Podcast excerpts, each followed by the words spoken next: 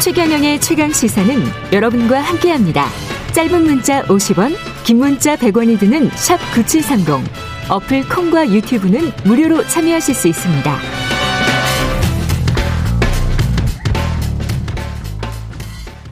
네, 백신 접종자가 50만 명을 넘어선 가운데 정부가 만 65세 이상에게 아스트라제네카 백신을 접종하기로 최종 결정했죠. 예, 백신 접종 속도는 좀 더 가속도가 붙어야 될 것 같은데 이상 반응 신고도 계속 나오고 있는 상황이었어요. 가천대학교 감염내과 엄중식 교수 연결해서 자세한 이야기 나눠보겠습니다. 여보세요. 안녕하세요. 네, 네 안녕하십니까. 예. 지금 그 일단 아스트라제네카 백신은 만 65세 이상 연령층에게도 하기로 접종하기로 했습니다.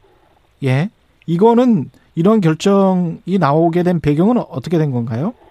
네, 뭐 너무 상식적인 결정이고요. 예. 어, 실제로 이제 그 우리 정부에서 그 65세 이상 연령층에 대한 접종을 잠시 보류했던 것은 어, 백신의 어떤 효능이나 안전성 자체에 어떤 심각한 문제가 있어서가 아닙니다. 예. 어, 이제 효능과 관련해서 안전성은 이미 어, 확인이 됐고, 음. 효능과 관련해서 어, 이 효능을 충분히 설명할 수 있는 통계적인 어, 의미가 있는 만큼의 그 환자, 그러니까 접종 대상자가 부족했다라는 어, 연구 그, 그 결과 때문에 그런 거고요. 예. 근데 실제로 이제 어, 접종을 시작한 다음에 65세 이상에서 접종을 허용한 나라에서 큰 문제가 없이 예방 효과가 충분히 있다라는 것이 증명이 되면서 어, 유럽의 여러 나라들도 속속 65세 이상 접종을 시작을 했고 그런 과정에서 이제 우리 정부도 다시 접종 대상을 확대하기로 결정한 상태입니다. 이게 뭐 쭉 접종을 하다가 어떤 문제가 생기면 다시 중단을 하고 그럴 수도 있는 겁니까? 네, 그 백신 접종 과정에서 뭔가 중대한 이상 반응이나 아, 심각한 그런 합병증을 유발할 수 있는 그런 상황이 되면 예. 접종을 잠시 중단할 수 있습니다. 지금 어, 어제 보도들을 보면 일부 유럽의 나라에서 어, 부분적으로 어, 백신 이상 반응과 관련해서 접종을 잠시 중단한 아, 나라들이 일부 있는데요. 그렇죠. 그런 일은 뭐 통상적인 그런 과정이라고 보시면 되겠습니다. 예, 그렇군요.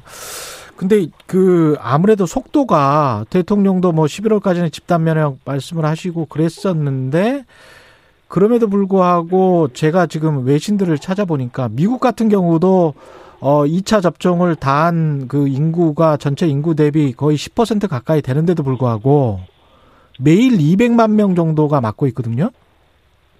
그러면 우리보다 인구가 한 6배 정도라고 치면 우리는 한 40만 명은 매일 맞아야 아, 집단 면역 11월까지 도달할 수 있을 것 같은데 지금 속도로 몇만 명 수준으로 이렇게 맞아서 이게 가능할까요?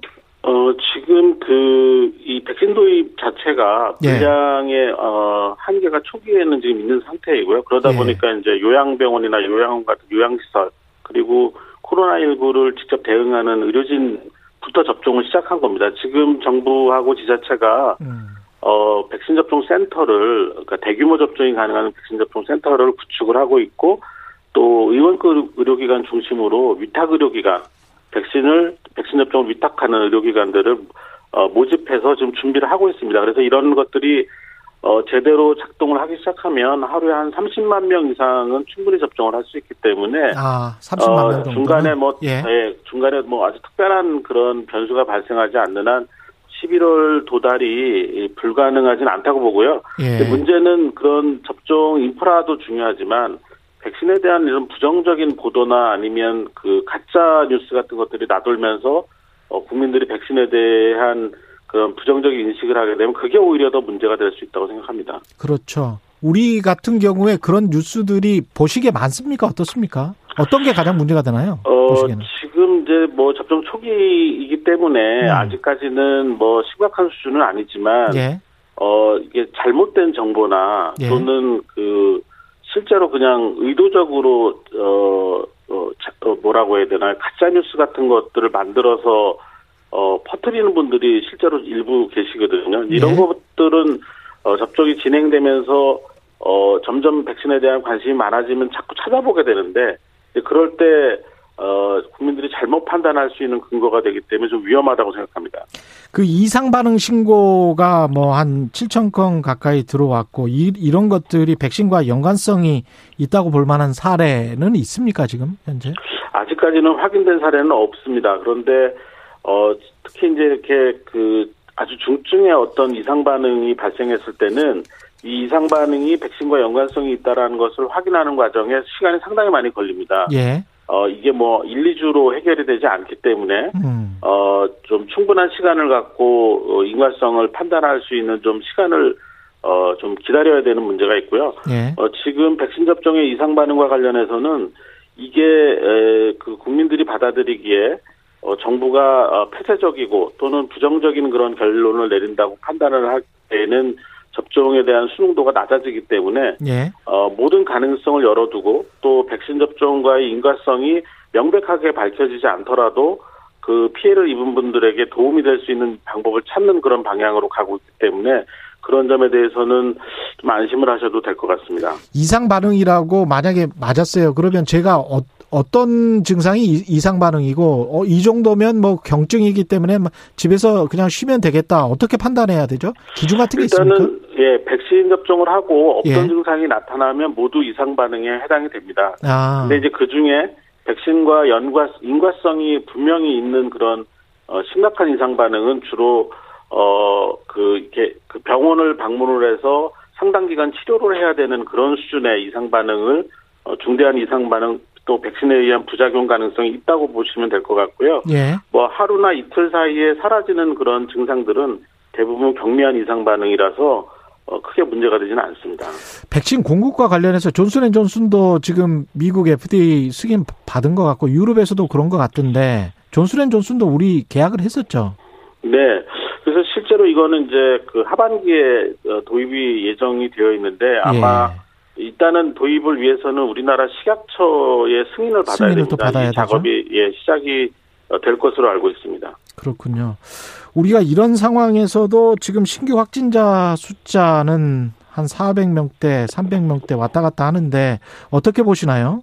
상황을? 그러니까 사실 이게 더 어, 지금 그더 좀그 심각한 문제라고 생각을 하는데요. 예. 이제 많은 전문가들이 그 예측 모델이라는 거를 만들어서 코로나19가 우리나라에서 어떻게 유행할 것인가에 대해서 어, 추정을 하는 하고 있습니다. 그런데 이 예측 모델들을 보면은 어, 3월 초 또는 4월 초 사이에 4차 유행이 시작될 가능성이 높다 이렇게 어, 예측을 하고 있었기 때문에 아, 우리가 백신 접종을 좀 본격화하기 전에 유행이 커지면은 백신 접종 인력이 결국 방역 인력과 겹치는 부분이 많아서 접종이 제대로 이 진행이 안 될 가능성이 높습니다. 그래서 음, 지금 그 이번 주 다음 주를 잘 봐야 되겠지만 뭐 오늘도 확진자 수가 거의 500명에 근접하는 그런 상황이 될 수도 있다라는 얘기를 들어서 어 이 백신 접종이 좀더 어, 빠르게 진행이 되고 어 좀 그 백신 접종자 숫자가 충분히 늘어날 때까지는 좀 방역을 완화해서는 안 된다고 생각을 합니다.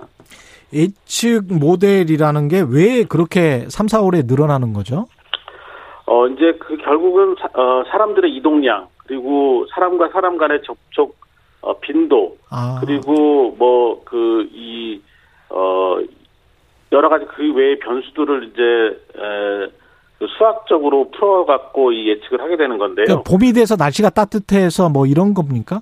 뭐 그런 부분도 어 그 고려의 대상이 됩니다. 그런데 지금 우리가 그 뭐 하루 평균 환자가 1000명 이상이 됐던 그런 시기에서 확진자 수가 3, 4, 300명 어 수준으로 이렇게 왔다 갔다 하고 있는데 여기서 더 떨어져야 되는 상황인데 지금 수도권 중심으로 해서 더 감소를 하지 않고 있거든요. 그건 예. 결국 지역사회에서 계속 전파가 일어나고 있다는 얘기고 지금의 현재 방역 체계로는 완전히 끊어내지 못하고 있다는 것이기 때문에 음, 이런 그 이동량이나 사람 간의 이 접촉 빈도가 많아지면 결국 다시 증폭될 수 있다라는 어, 가정이 가능한 거죠. 거리두기는 현행 2주가 연장됐다고 하고 5일 이상 여전히 금지가 됐다는 속보가 지금 나와 있는데요. 그러면 뭘 더 해야 될까요? 국민이나 방역 당국은? 지금 사실 그 방역 단계를 완화시키기 위한 확실한 그 모멘텀이라고 그러죠. 그 예. 새로운 근거가 될 만한 시기, 시, 상황이 만들어진 게 없습니다. 음. 어, 결국 이, 이런 그 방역을 완화시킬 수 있는 거는 백신 접종이 충분히 이루어진 다음에 가능하기 때문에 예. 그런 기점들을 좀 어, 좀 섬세하게 결정할 필요가 있다고 생각합니다. 오늘 말씀 감사하고요. 가천대학교 감염내과 엄중식 교수였습니다. 고맙습니다. 감사합니다. 3월 10일 금요일 KBS 1라디오 최경영의 최강 시사는 여기까지입니다. 고맙습니다.